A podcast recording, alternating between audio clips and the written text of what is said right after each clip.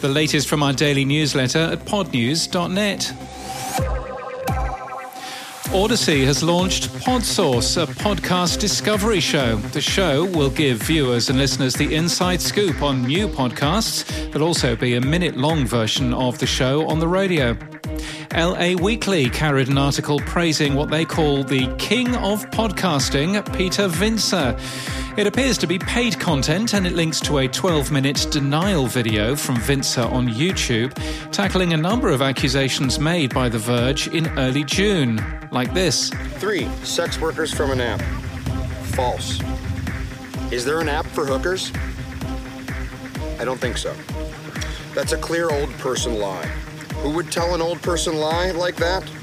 Maybe the same person that said he faked did lines every time we partied and that he had tons of evidence, but he shot it with a shotgun. Oh, there's more, much more linked from our show notes and our newsletter today.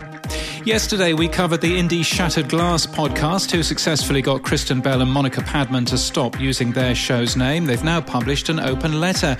It turns out that, quote, in episode two of your podcast, you acknowledged our existence, admitted you knew about us, then proceeded to encourage others to also start a podcast in our name.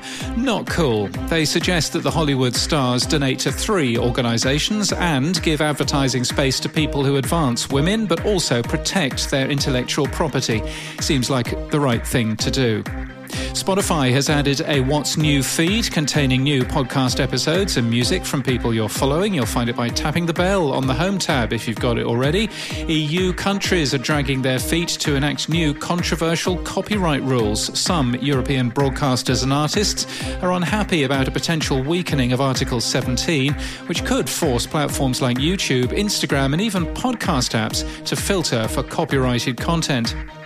What's behind the year over year decrease in podcast downloads for June 2021? Podtrac posts a blog confirming what we reported on July the 2nd. It was a bug in Apple Podcasts, resulting in at least a 20% dip in downloads. The fix was rolled out on July the 20th, so you'll see big increases in August. And really, they were up 5%, Podtrac say.